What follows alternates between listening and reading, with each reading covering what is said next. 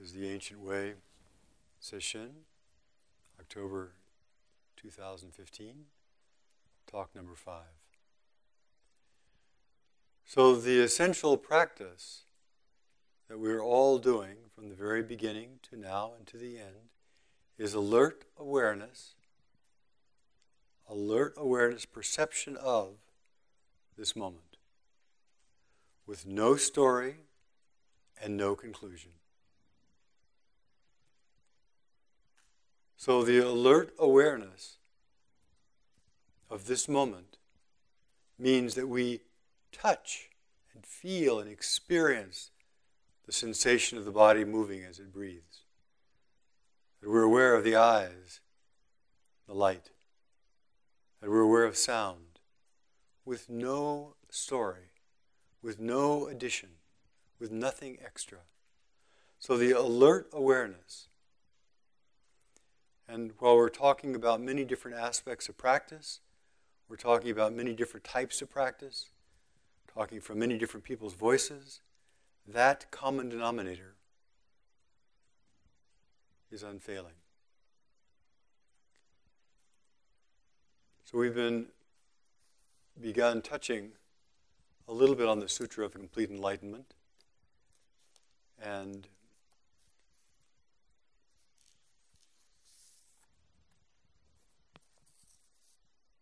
We'll continue uh, with that. But the state of mind that we are listening in is very important. It's the words are not so important. Although this is a great sutra and the words are grandiloquent and the words are impressive and the words speak in very uh, munificent terms about the, the grandeur of the Dharmakaya, the Dharma. But it's how we're listening that is most important. So, the first thing to do, of course, is to set, become aware of your own body, take some long, deep breaths, become centered.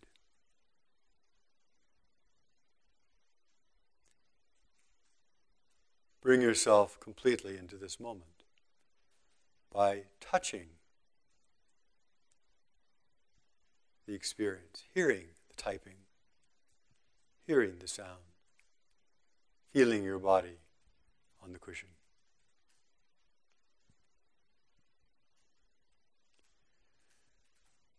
Now, all meditation is not, I am now focusing on that. I am here and the typing sound is over there. We hear the sound where the sound is. We feel the body where the body is. We feel our hands where the hands are. So merge your awareness and the experience. You're not in your head. The sound is not in your ears. So you become stable and present, and then you turn your awareness to awareness, hearing sound in sound, feeling body in body. So there's not two things.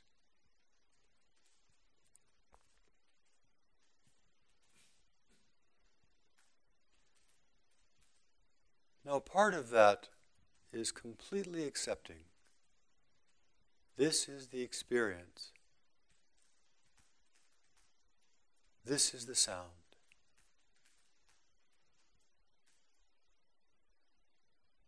This is the silence.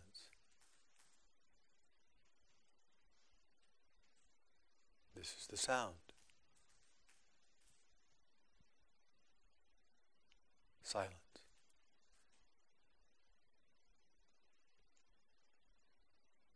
Completely accepting that the body feels as the body feels without evaluation, that sound is as it is without evaluation. Next, allow your awareness to expand so that if you're aware of the body, feel, as I've talked to many of you about, feel more of the body, be an inclusive awareness. so that you feel your knees and you hear the sound of the typing simultaneously. You feel your back and you hear the sound of the words simultaneously. You expand your mind. You might open your eyes and become aware of the whole room and hear sound all at the same time. It's not a task, it's not hard. It's simply a matter of opening the awareness. We can all hear sound and feel our knees. We can all see the floor and hear sound. They are happening simultaneously. So open your awareness to that simultaneous experience.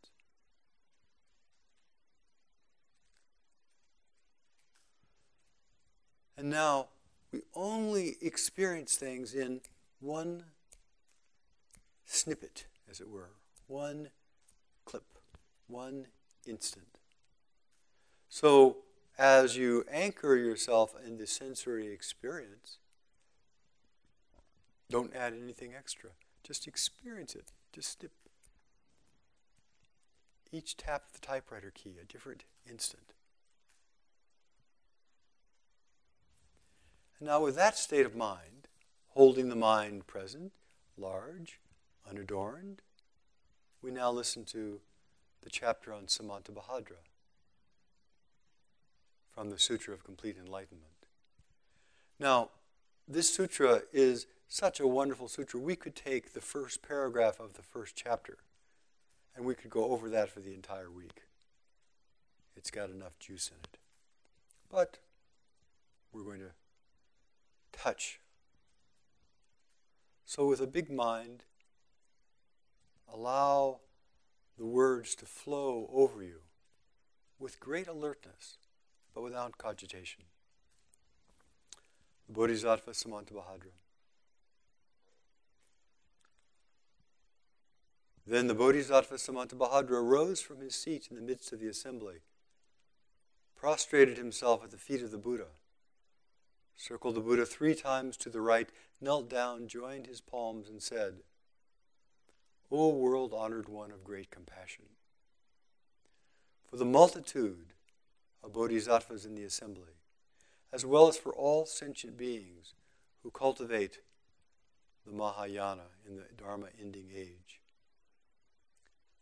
Please explain how they should practice, having heard about the pure realm of complete enlightenment. Out of great compassion, the Dharma is about compassion. The four bodhisattva vows are about compassion. The Dharma is about loving kindness, about equanimity. It's not taught, it's not practiced in a way for the sake of a philosophy. It's that as we practice, as our minds open, the heart softens. We become more inclusive.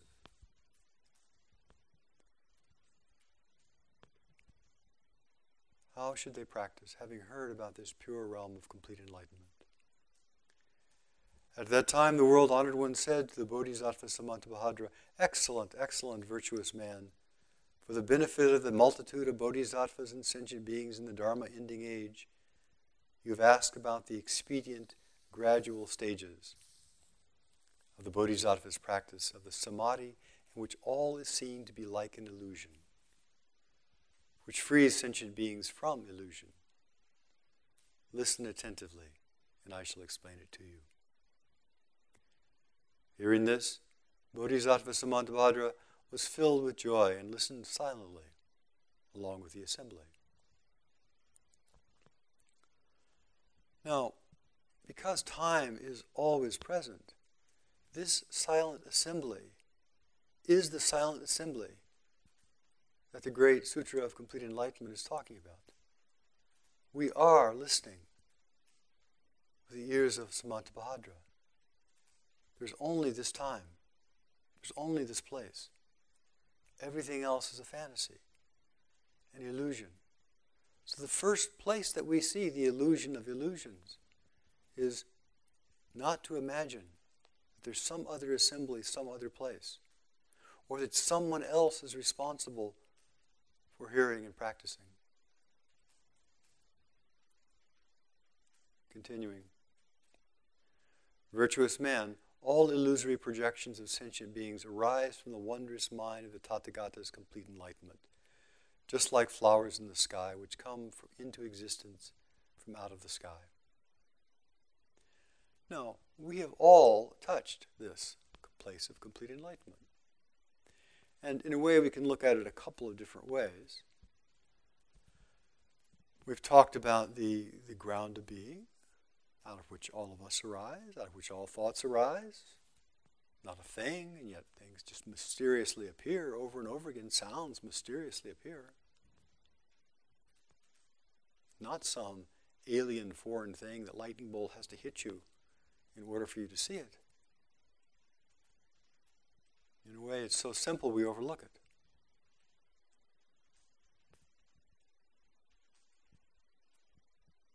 All illusory projections of sentient beings arise from the wondrous mind of the Tathagata's complete enlightenment, which means all of us right here, right now. We are rising from exactly the same place.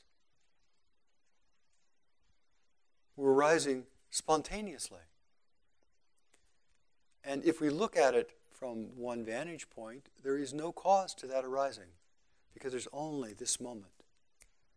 And in this moment, without a past, without a future, there's just arising, arising, arising.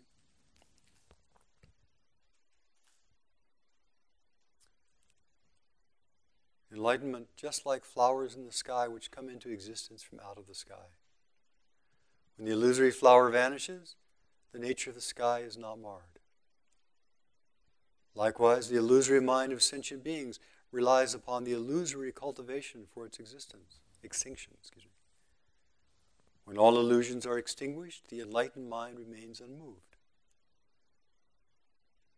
As Hoban's poem yesterday from the Therigatha woman talked about how all of her body parts had degenerated, and yet the Dharma is unmoved.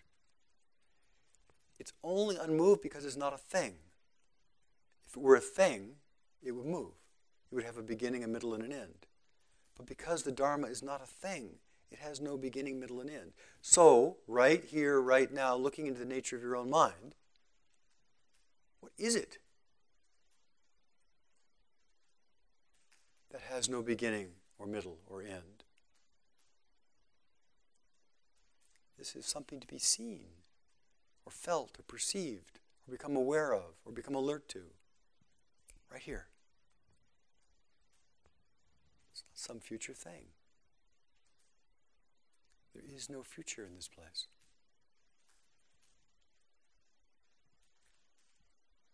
When the illusory flower vanishes, the nature of the sky is not marred. When your eyes close and the room disappears, your awareness is not marred. The source is not marred, not lessened.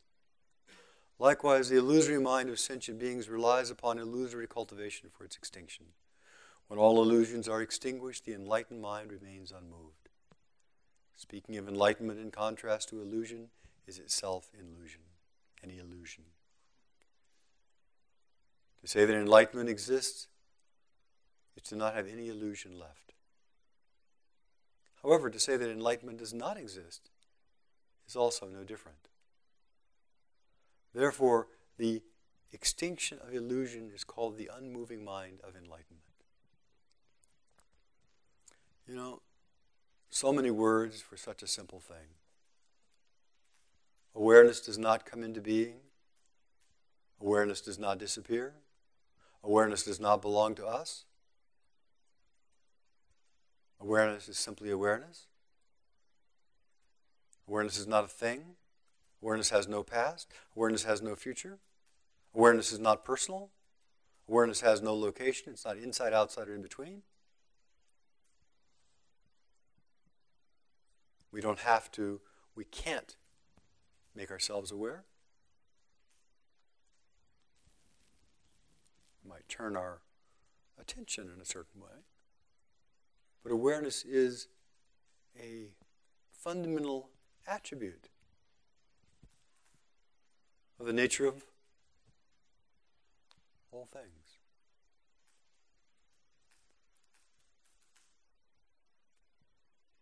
So, seeing that everything is passing through, and seeing that awareness, that our consciousness itself is passing through, and seeing that with the mind that is passing through, we see all things passing through.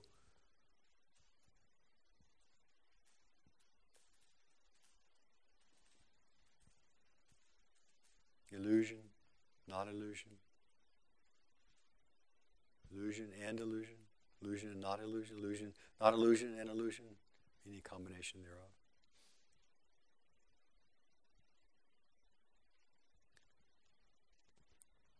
virtuous man, all bodhisattvas and sentient beings in the Dharma ending age, that's this age, the Kali Yuga, should separate themselves from all illusory projections and deluded realms. The Dharma ending age, uh, interestingly enough, this was written a thousand years ago, so the Dharma ending age has been going on for at least a thousand years. But in one sense, it's every moment is ending, every moment disappearing. And in one sense, nothing appears. So there never was a Dharma beginning age. virtuous man, all bodhisattvas and sentient beings in the Dharma ending age should separate themselves from all illusory projections and deluded realms. However, when one clings fiercely to the mind that separates from all illusory projections and deluded realms, that mind should also be taken as an illusion, and one should separate oneself from it. Because this separation is an illusion, it is also to be separated. One should then be free from even this separating from the illusion of separation. When there remains nothing to be separated from, all illusions are eliminated. When there remains nothing to be separated from, all illusions are eliminated. It's like rubbing two pieces of wood together to obtain fire.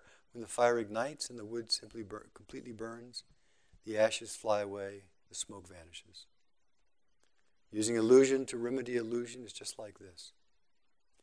And even though illusions are exhausted, one does not enter annihilation. Virtuous man, to know illusion is to depart from it, and there is no need to contrive expedient means. To depart from illusion is to be enlightened. There are no gradual steps.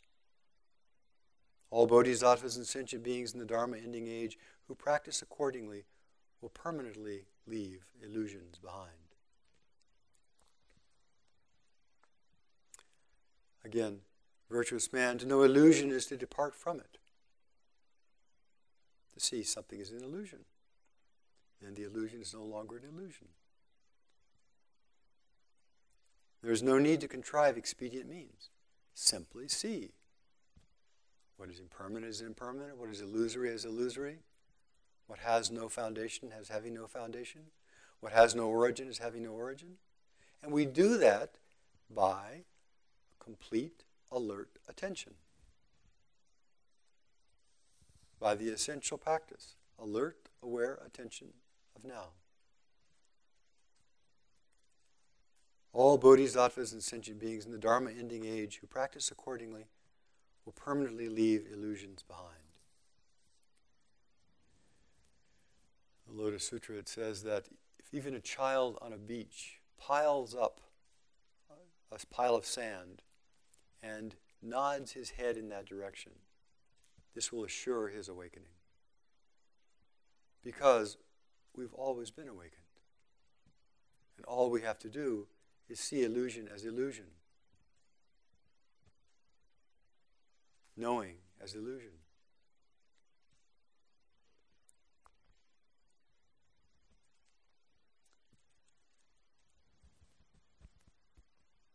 Here we are in Sesshin. Alert, continuous awareness of your direct experience. And direct experience has qualities such as weight, temperature, light, tingling, change, motion, knowing. Some other qualities like presence. It does not have the quality of any story or interpretation. That's something we add on to everything. So if we're simply not adding any story, not adding anything on to our direct experience of our own body, then all that is left is our direct experience of our own perceptions.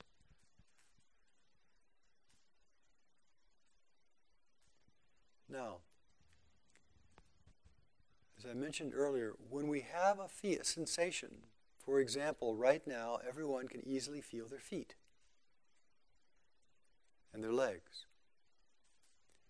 We feel our feet in our feet. We feel our feet in our feet.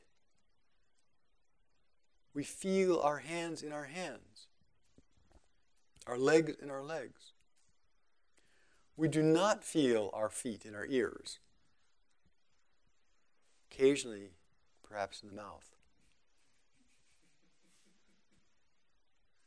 We feel things where they are. We are aware of things where they are. Sounds hear sounds. Because we're not aware of there's a sound out there and my awareness of it, my hearing of it is in here. It's one thing. And that one thing is heard right where it's heard. That is where the experience is. We can all know that. And so, with our practice from the beginning to now, we start with this direct experience, which we can feel easily and naturally. The great way is not difficult for those who do not pick and choose. Does not take a lot of energy to feel your own hands. Does not take a lot of energy to hear the sounds. Does not take a lot of energy to know your breathing.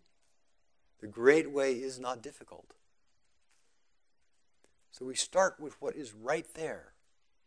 Now, it is difficult to, to hold our attention moment after moment after moment be aware, alert, alert, alert. That does take a lot of energy, a lot of effort. But what are we efforting to be alert to? We're efforting to be alert to something that is so natural and easy, we couldn't possibly put any effort in it. And yet it takes an enormous effort. And yet, being aware of your hands takes no effort whatsoever. So it's an interesting experience that to practice, to stay with our experience, takes both enormous effort but no effort whatsoever. Now, if we are thinking that we are going to make something happen, I'm going to make myself feel my temperature in my hands. I'm going to make myself feel the pain in my knees. Then we have added a whole extra layer. We've added an illusory layer because you can feel the temperature in your hands and the pain in your knees just like that. So to be aware with nothing extra is the foundation. Now, this foundation is the way koans work. So one of the expedient means that I have been using with a number of people is we talk about becoming aware of the subtle body, the subtle energy body. And there are different ways. You can look at the visual field, you can feel the kinesthetic field, you can feel the auditory field. You see it all the, the infinite number of pixelated uh, orgone droplets, whatever you want to call them, that is there. You feel that, you become aware of that. Everything is composed of many, many, many things. And if you begin to look at what it's composed of, you find it's composed of an infinite number of small percepts. So with koan practice, the whole first level of koan practice is can I just see that everything is nothing but infinitely small percepts? Which perceive themselves. That we can feel, and you know, one kind of way of looking at it, the, the subtle energy that permeates everything. Everything is composed of energy, in a way. And so, rather than thinking about it, we go into the direct experience of it. The direct experience of Mu is feeling the whole snowball all at once. And it's all felt, not in the head, it's all felt in Mu. Snowball is felt in the snowball. Whole ball of awareness is felt in the whole ball of awareness. When I was, I used to think, when they talk about non duality, I think, okay, I've got a right hand, I've got a left hand. How in the world are these two things ever going to be non dual? It doesn't make any sense at all. And of course, on the relative level, right and left hand, they are two different things. But if we go down into this level of percept, into this level of what is the common denominator, what is the energetic flow, before the mind has created left and right, you'll see there is no gap.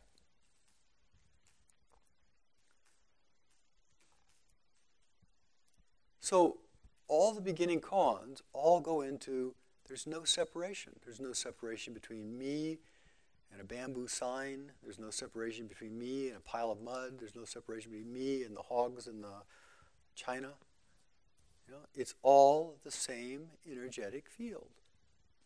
We can have an idea about that, but to actually see it simply means we cannot be thinking. If we're thinking, hogs are in China and China is 6,000 miles away, da, da, da. Of course, never works. So we have to actually go into the direct experience of the undifferentiated, which means before the mind has decided this is the right hand, this is the left hand, we go into the direct experience, alert awareness of the present. And it's going into the alert awareness of the present with nothing extra and seeing what is common in all places and all times, what is unmoved, is in a way a little glimmer of the first basic cause. So, where were your parents before you were born? Where were you before you were born? Of course, who am I? What is my essential truth?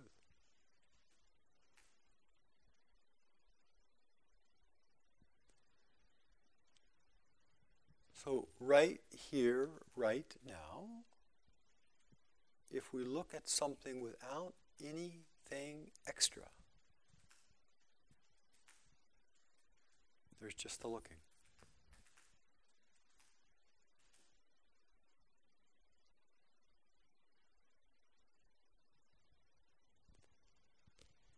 Now, if we have that experience of just the looking, just the hearing, just the, just the percepts, just the, and we see what the, the, the gritty material at the root is,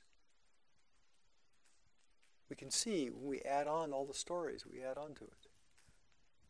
Sri, Sri Nisargadatta says that if you see ultimate reality, it's harder than the hardest diamond. Cannot be scratched, cannot be broken, cannot be cracked, cannot be damaged. It's more real than you wanted to have some indeed. Because that comes and goes. That way, that's waves. That's function of mind. So when we're working on koans or we're working on any other practice, we start off with this direct perception the experience. Now, if we're looking at something closely, we are never not aware of something. You know, we have this, this in a way, stupid word in Buddhism called empty or void. But you never you can't see something that's empty You may know the you may know the absence of something, you know. There's not a hard boiled egg in my hand. But you, you can't see something that's not there. You know, something's not there, there's nothing to perceive. But when we go into our perceptual experience, our alert, aware experience of the present moment, there is always alert, aware experience. There's always a tingling life energy. There's always um, spaciousness, boundlessness, whatever word you want to use. It's never a nothing. So when people come in and say, I want to see the emptiness of self, well, you know, there is no emptiness of self. You want to see the how I've grabbed a hold of some illusions and concretized them, well, we can see that.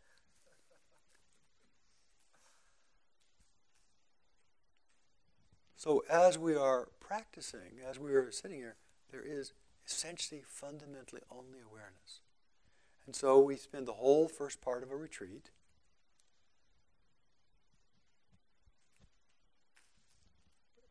settling the mind, which is settling the mind that's going, I like this, I don't like that. Oh, look, this would happen to me. Oh, this might this might be happening to me in the future. Oh, oh this hurt me. Oh, that felt good. Oh, you know, just separating that mind out, watching all that stuff come up, noticing it as an illusion, coming down to what is real.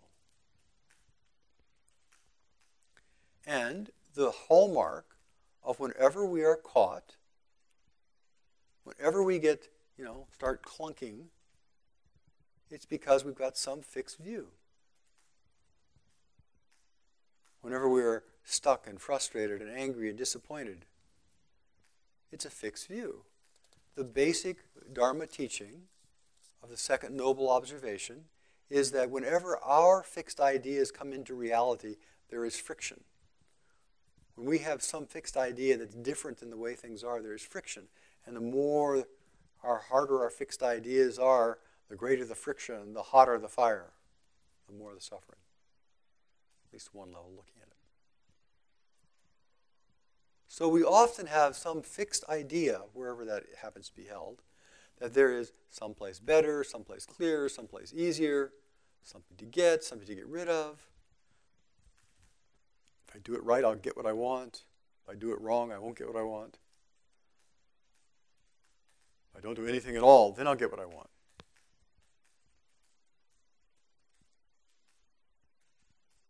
Or we have a fixed idea that I am defective, or I am an angry person, or a bad person, or I'm a great person, or I'm a glorious person, or I'm a wise person. These are all just fixed ideas. Or I believe my conclusions about Sesshin, or about Zen Buddhism, about my partner, about my job. I believe my conclusions. Those are all just fixed ideas. So, we sitting here, alert awareness, the present moment, means there's no history. There's no future. This is not an ultimate truth, not an ultimate teaching, but it's a vital teaching, a vital place to explore. There is a, in the 10 Oxherding pictures, there's one Oxherding picture that's just an empty circle. Nothing. No forward, no back. Just awareness, just alert awareness. No past, no future. Just alert awareness. Not even someone being alertly aware.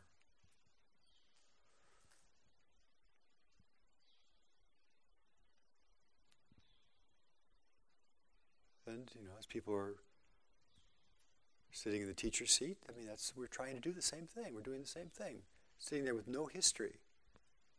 People come in, I have no idea what your history is. My mind is completely gone with that.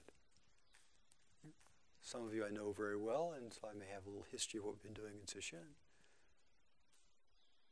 But you know, one person comes in, you're completely present, the next person comes in, the last person is completely gone, nothing lingering. Just right there, right there, right there. So this is the opportunity we have when we first start doing zazen. No conclusions, no past, no future. So let's let's put all that into the medita- meditation package I'm talking about it. So, as we've been doing this retreat, I encourage everybody to remember why you're here. Set your intention.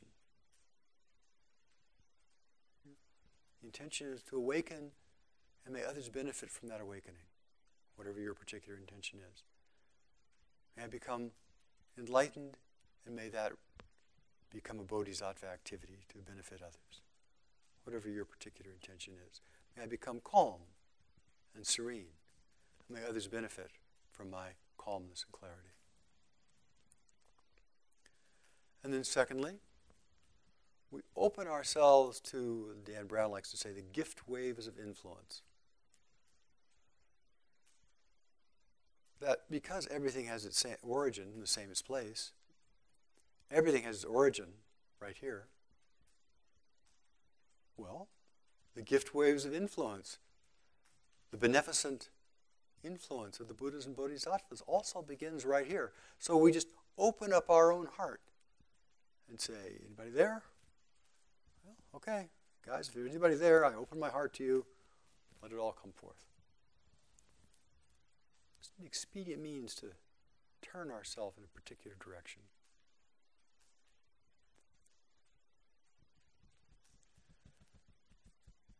Now, some say, session we've done a lot of this, but right here, right now, please scan through your body and to notice that you cannot find a person.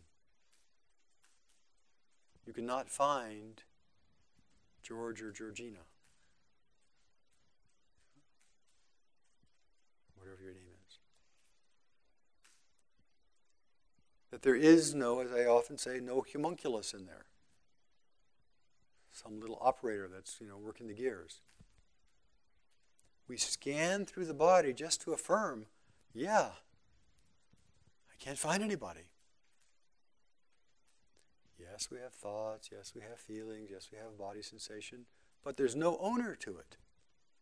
So, you open your mind, you set your intention, you scan through the body and say, who's the owner of all this?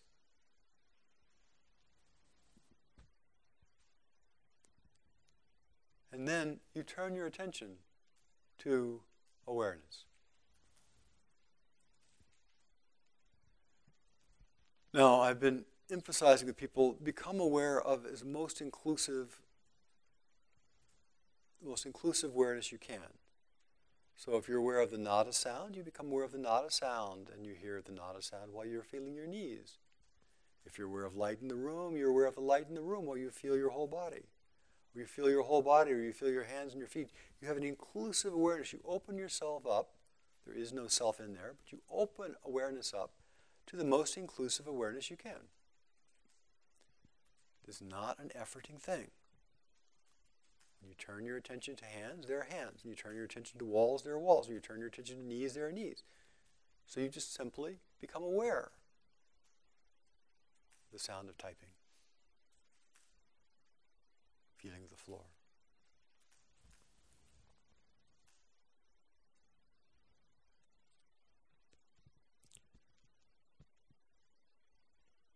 We do that right now. And see that that awareness is changeless. The content changes, but awareness itself always present.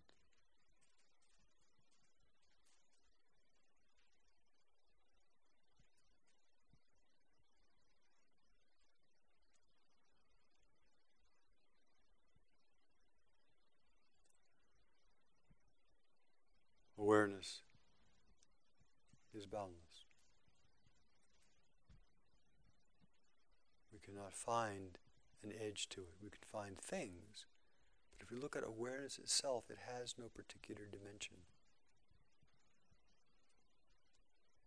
And so we hold our awareness with a large, alert awareness, boundless.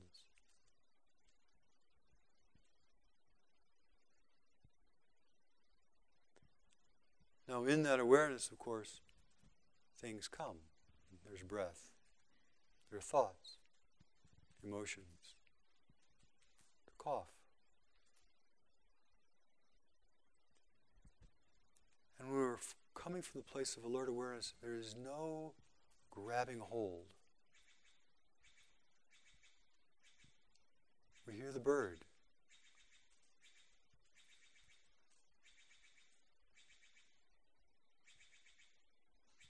Without trying to ret- retain sound. Did not come because he wanted it, will not go because he wanted it. It's here right now, it will disappear.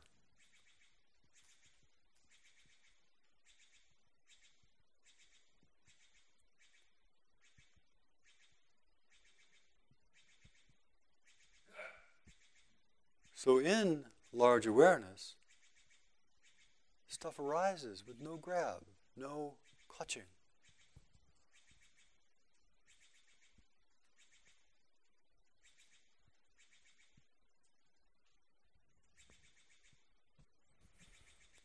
The breath arises. We don't make ourselves breathe.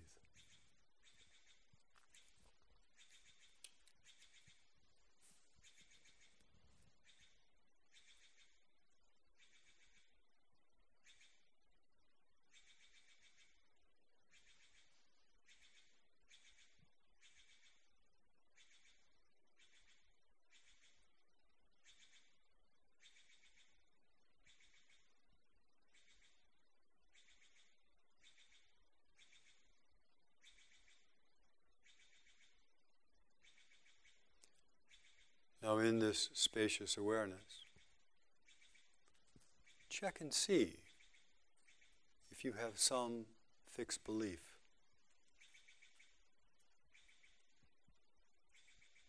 That if you practice, you'll get something special.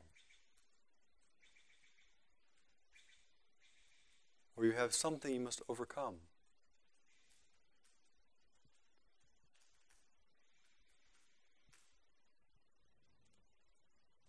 Or that there's something to do, that there's some special state to get.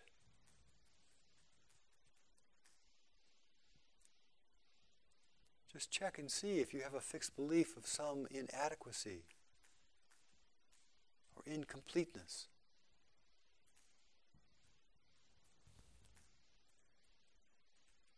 And if you do, Simply note that and hold that in spacious awareness. We don't need to get rid of those, we just need to see illusion as illusion.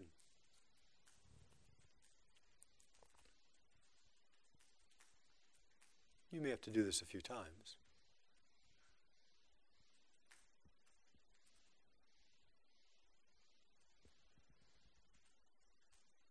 As Dan likes to say, all strategies are empty upon arising. Figured out a strategy to make something happen. Empty on arising, unfindable on arising. Not a thing on arising, just a fixed idea which has no location. And you hold your, your awareness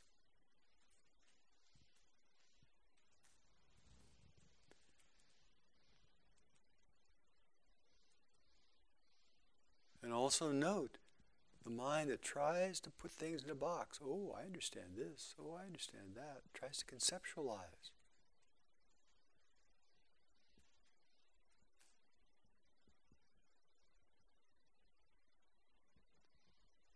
Illusory. Can't be found.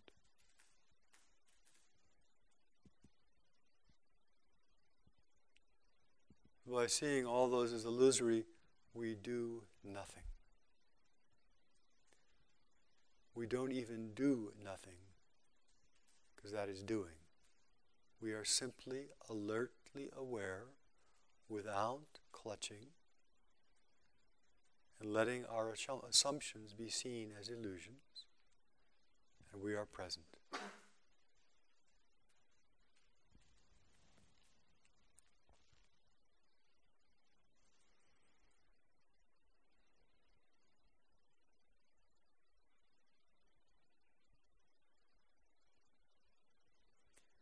Now, if you like, you turn your attention to this, the unbounded wholeness of that awareness. Unbounded. Simply aware, and all the things of the percepts are simply inside of awareness.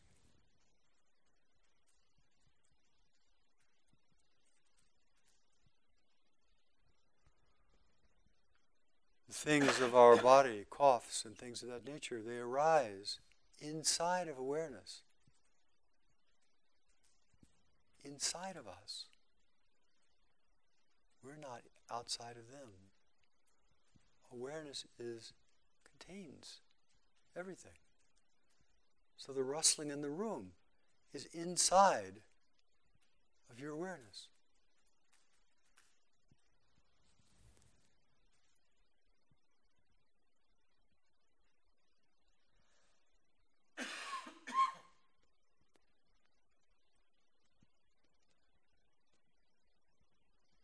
Now, with that awareness, the look and see. Look with awareness at awareness. Awareness at awareness. One plus one is one.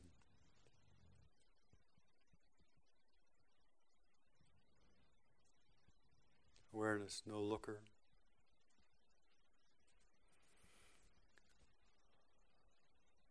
Awareness is content in itself.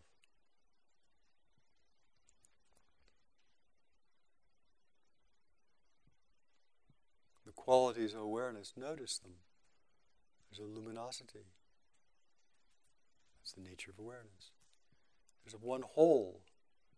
It's not parts. It's all present. Tingling, alive.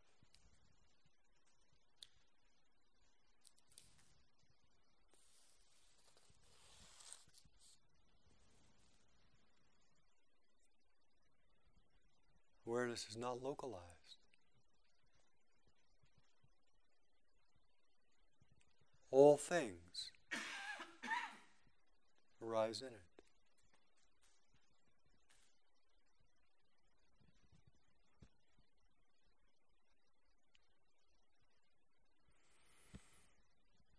Now, awareness is not stagnant because all things arise in it.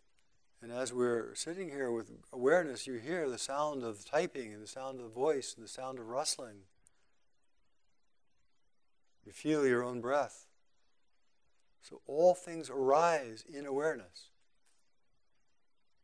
And awareness and all things are two sides of the same coin. Just awareness.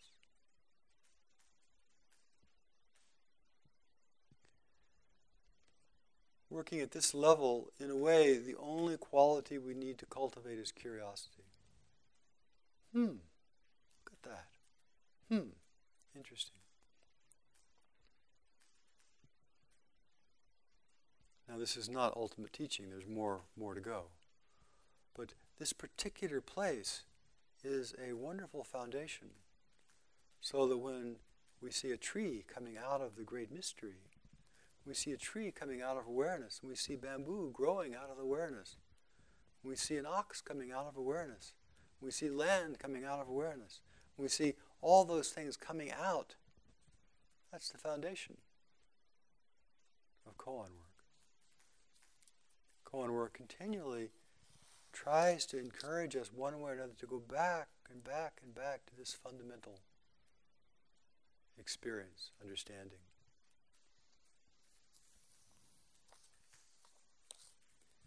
And of course, that's just the beginning of koan practice.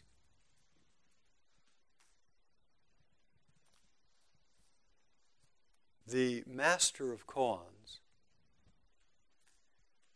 at least far in, in, the, in the 1500 year history of this that I'm most familiar with, is Hakuin. Hakuin Zenji, the great Zen master in Japan in the 1700s. It says he revived, he had a deep, deep, deep awakening, and he revived koan practice. It had been going on for hundreds of years, but he was the kind of contemporary revivifier of all koan practice. And he talks about um, the importance of taking this awareness the next step. He talks about the importance that we can't just be aware and see things arising, but we also have to take it the next step. This is from his, uh, his book, Poison Blossoms from a Thicket of Thorns. Poison blossoms from a thicket of thorns.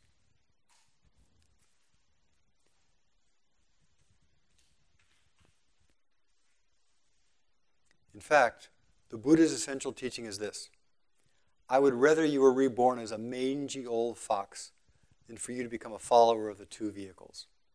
What that means is the two vehicles are, are I'm going to get that. If I do this, I'll get that. If I purify my mind, I'll get awakened. So two vehicles means there's a split. I'd rather be born as a mangy old fox than become a follower of the two vehicles. If by placing your trust in this false teaching you sink below the level of a suppurating fox, what possible help can you be to others? Seeking the truth in nirvana by trying to sweep away suffering and its causes is like trying to flail the clouds and mist from the sky with a long pole. Seeking the truth of nirvana by trying to sweep away suffering and its causes is like trying to flail the clouds and the mist from the sky with a long pole. You keep sweeping until you grow old and die. Your suffering will continue for three lives, 60 long kalpas, and since throughout those rebirths you will be unable to gain the strength that comes from Kensho, you will be destined to move through a series of purposeless, empty lives and purposeless, empty deaths. He is not noted for subtlety or he is very subtle, but he's not noted for holding back. When we are holding things in awareness and we can actually touch the place of stillness, that is an entrance gate. All things arise from stillness. All things are nothing other than that. So there's more to practice with. He talks a lot in his teaching about people who try to hold their minds still, who, who try to just become quiet, who try to just kind of rest in awareness. Resting in awareness is essential. Resting in awareness is vital. But being stuck on resting in awareness is sickness. So Hakuin talks, he takes exactly where we've led our practice to and says, okay, well, that's great. You can't stay there. There is no place you can stay. There is no conclusion. There is no final thing. So he says, some of today's silent illumination zenists, he usually refers to the Soto school. Some of today's silent illumination zenists may have experienced a limited kensho, such as the Pratyeka Buddhas achieve just a, a kind of uh, we we many people have had this kind of thing. We have a, a, real glimpse, a genuine, a genuine, honest glimpse of something really fundamental. But it does not fill our body. It's not our. It doesn't fill our whole awareness. It's a, a glimpse. Something comes, it goes. We know some truth about it. Great, very, very vital. But it's not the end of practice. But then they attach mullishly to the truth they have grasped and are unable to proceed beyond it. They cling to an empty emptiness and deny the principle of cause and effect and future existence. Angulimala, Angulimala scorned the Buddha's disciple Shariputra, saying, You have no more wisdom than an earthworm buried in the mud. It gazes up but is unable to see a single thing.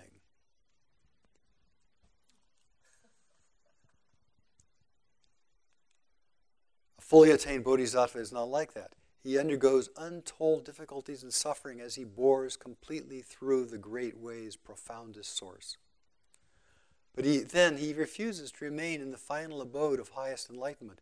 Instead, he investigates extensively through the sutras and the commentaries, through the works of the lesser and greater vehicles, accumulating an immeasurable store of superlative Dharma assets.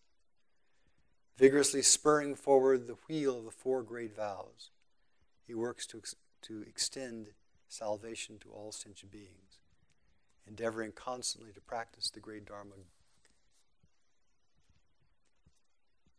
the great Dharma giving, his efforts never faltering over limitless kalpas. Should even the great void itself end, his universal vow would never be exhausted. We come to Sesshin to know what is fundamental, and we have to know that. That's where confidence comes. But there is nothing there that can be grabbed a hold of. And because it always is slipping away, it's no thing, it always slips away, the only way we have any true, well, we have true confidence, but we also have faith. Faith because we can't put it in a box. We can't put it in a book. We can't say, I got it. It slips away. So the confidence of our direct experience with the faith that even though that experience might be um, passing, even though that understanding might not be really present there, it is still true. It is still the foundation of things. So we have confidence, we have faith, and then awareness has got to function. And it's got to function because we have seen there is that the, the boundary between self and other is something we made up in our own mind. Just as I said right at the beginning, we hear sounds right at sounds. We see sights right at sights. And the one who hears them and sees them is your own experience. Nobody else digests food for you. Nobody else knows what it's like, the food, taste of food in your mouth. Nobody else knows what your pain is like.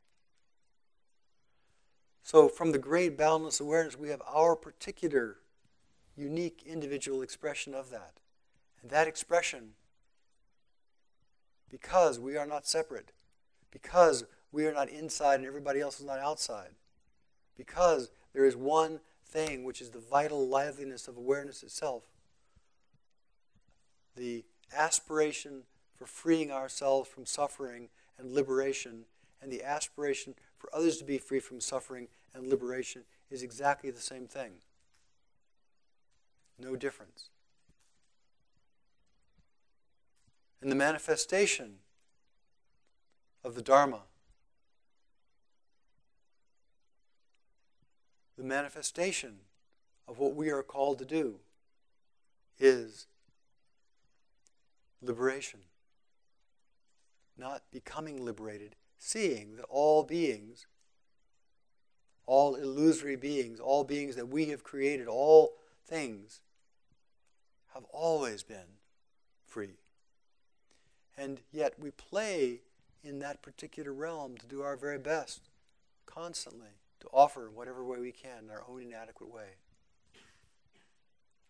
Illusion.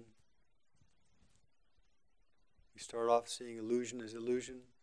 We end up using illusion as illusion. We start off seeing illusion as illusion to, for freedom, and we end up using illusion as illusion for freedom a nice story that Hakuin has here. In the Shotoku era, that's 1711 to 1715, that's the name of the, the emperor at the time. There was a priest in Edo who called himself Zenkai. He is said to have been a nephew of Bucho Rojin. He began his Zen practice at the age of 23 and experienced Kensho, seeing into the oneness of things. Unfortunately, however, he never learned about post Satori practice.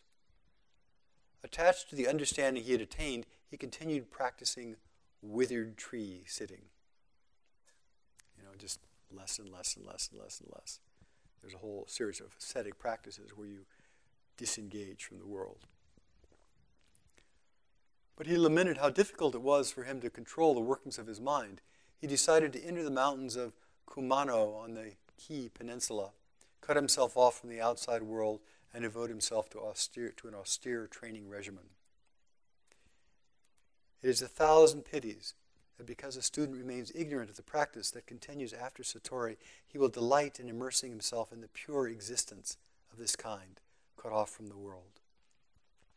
Engaged in such profitless silent meditation, he focuses intently on ridding his mind of thoughts and attaining a state of no mind, constantly sweeping thoughts from his mind and doing everything he can to keep it empty and pure. For 40 years, Zenkai continued to reside in the hermitage he built. With his growing age, his resolve began to falter. He kept it up for 40 years. Amazing. His heart grew heavy. You know, the, what will keep something like that going is suffering. If you have enough suffering and you cannot rest, then it just always, always burns at you. If you can really get comfortable, it's easy to just wander off. So I'm sure this guy was not a happy camper. You know? He was probably there was something there that just kept him burning for 40 years. It wasn't wasn't that he was having a great time.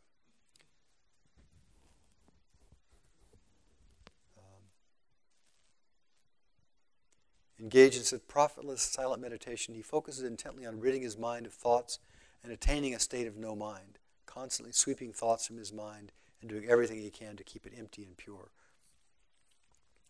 His heart began to grow weary he found that the more he tried to sweep thoughts from his mind, the more confused his mind became. We all know this one, right? The more we try to, conf- to sweep thoughts from our mind, the more confused we become. The harder we try, the more frustrated we become. That's why we have to do the practice that does not require trying. You have to feel your hands with your hands. The trying is continuously remembering to do that. But it's not trying to do something. It's trying to be continuously aware. But if we're trying to make a certain state, oh, yes, a big quiet mind, oh, a spacious mind, oh, a relaxed mind, oh, a happy mind, we'll find the more we try to do that, the more impediments arise. And before we know it, it's roiling in dissatisfaction. His heart grew weary. He found that the more he tried to sweep thoughts from his mind, the more confused his mind became. Although having lived to a considerable age as a Buddhist priest, as death approached, his fears of the suffering that lay ahead in the next world remained. He began quietly to recite the Nembutsu, Namo Amida Butsu. When the time when in time he came to regard this as rather a roundaboutish way of reaching awakening, he started repeating his own name instead. Zenkai, Zenkai, over and over. You, you, if you encounter that state of mind, you understand that. When he had original attain, when he had the original attainment he had experienced as a young man, excuse me, where had the original attainment he had experienced as a young man gone? Now his nights were plagued by bad dreams, his days tormented by troubling thoughts. One priest, feeling pity for him, said, Why don't you go to see Master Hakuin? With considerable difficulty owing to his great age, the priest made his way to my temple in Suruga and earnestly entreated an interview. The monk who received him came to my chambers with a smile on his face. A grubby old priest with a broken down old pilgrim's case on his back just showed up. His hair is tangled like mugwort ball, and he has a filthy face, and his robe and sedge hat are in tatters. He requested an interview with you in a gruff accent. Will you see him? I said, Tell him I'm sick. Give him something to eat and send him on his way. Then I heard a voice shouting loudly from outside the gate I'm an old man. I'm over 80 years old. I've had a long trip to come see you. Are you going to pretend you're sick and just send me away? Where's your compassion? I had little choice but to grant his request. He came to my chambers. He says, I've suffered years from Zen sickness. Please, in your great compassion, do something to, for me. Help me. Mm-hmm. now, this is a, a, priest, so he knows about Bodhidharma's pacifying mind koan. So, so he, he's, you know, be, be, he knows about that koan. Bodhidharma says, Bring me your mind. Huike can't find his mind. He says, Oh, there, I pacified it. So he knows that this, this is coming. So Hakuin says, Tell me about your sickness. What is it like? I'm troubled by thoughts in the daytime. At night I have bad dreams. Do you know what is having these troubling thoughts? I asked. Stop, please. I can't bear to think about emptiness, he said. What's wrong with thinking about emptiness? I asked. If a person attaches to emptiness, he will surely fall into hell. Come a little closer. I'm going to free you from your suffering. Now, you all know that in some of those stories, it comes closer and they go, whack. Say, you know, it's right here. You know, your head is right there. You're, but that's not the case here. Come a little closer. I'm going to free you from your suffering, Hakuin says. I'm certainly glad to hear that, he said, and he drew toward me. Do you know how many hells exist for someone attached to emptiness? I asked him. No, I don't know that, he said. There are 86. And I want you to go down into hell right now and distribute yourself among all 86. I want you to go into hell right now. Wordless, the priest stared pie eyed at me. Pie eyed usually means, it's an old term meaning drunk, actually. I'm not sure that's quite what it means here. Hakuin said, Come on, get down there into them. Priests are supposed to save you from hell. What kind of teacher would you be to try to send a student there? He cried. Get down there and explore those hells one by one. There's not a single hell I haven't fallen into.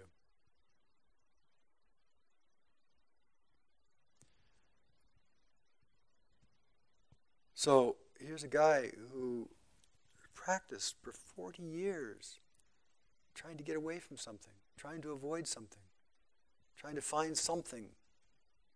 40 years. It's the two vehicles. They mean by the two vehicles. I'm here and it's there. I will get it. I will get it. I will try really hard. 40 years. He must have been very desperate. And now Hakuin says, don't avoid anything. Don't even avoid your own suffering. Don't even avoid the hellish situation. Don't avoid anything. Jump right in. Right now. Jump right in. And of course, he's asking him to go right into the hardest darkest places of his own mind right there. That which he's been avoiding for 40 years. That which has been driving him for 40 years. His own pain. Go right there.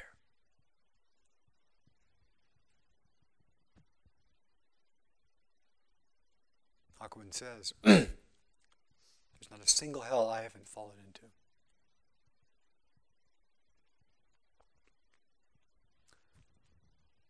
The old man abruptly prostrated himself before me, his eyes filled with tears.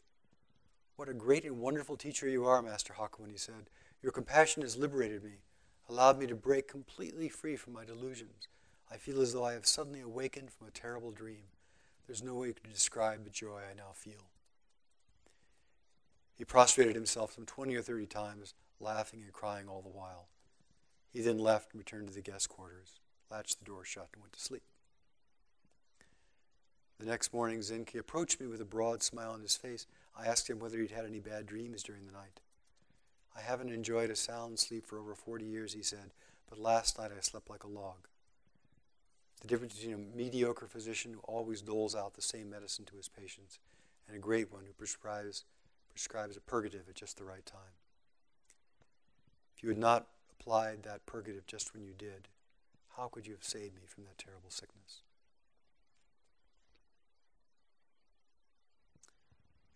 So, of course, what Hakuin said is don't run from your own mind. Don't cause a split in your own being by rejecting some part of you, by rejecting some concern. Embrace it all. It's all there. It's all at once. It's all there. Just like our body is lives all at once, our psyche all at once.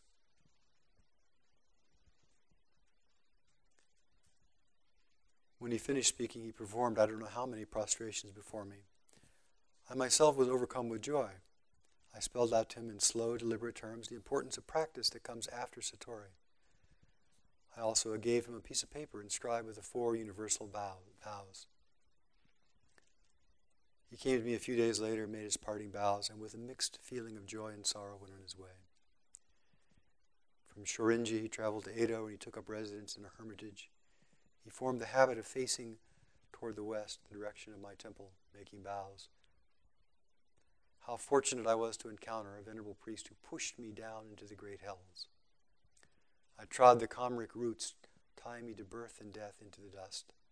I kicked over the mill, churning out evil passions in that old den, and I attained the wonderful joy and peace of great deliverance. Yet if I become satisfied with this, I'll fall right back into hell. Hakuin says, How wonderful that old priest's great mercy and compassion was, teaching me about post Satori training and the four universal vows. How wonderful the wheel of the four vows, which smashes the perverse notion that death is the end of things. its virtue surpasses all the secrets of the three worlds. The trajectory that we have just outlined of present alert awareness, letting go of fixed views, all inclusive awareness, all inclusive awareness of self and other, the one awareness of one thing, and then the manifestation of that truth in the four bodhisattva vows. Without this last part, without these vows being at the core, without these vows and their ever deeper calling, all that goes before becomes stagnant.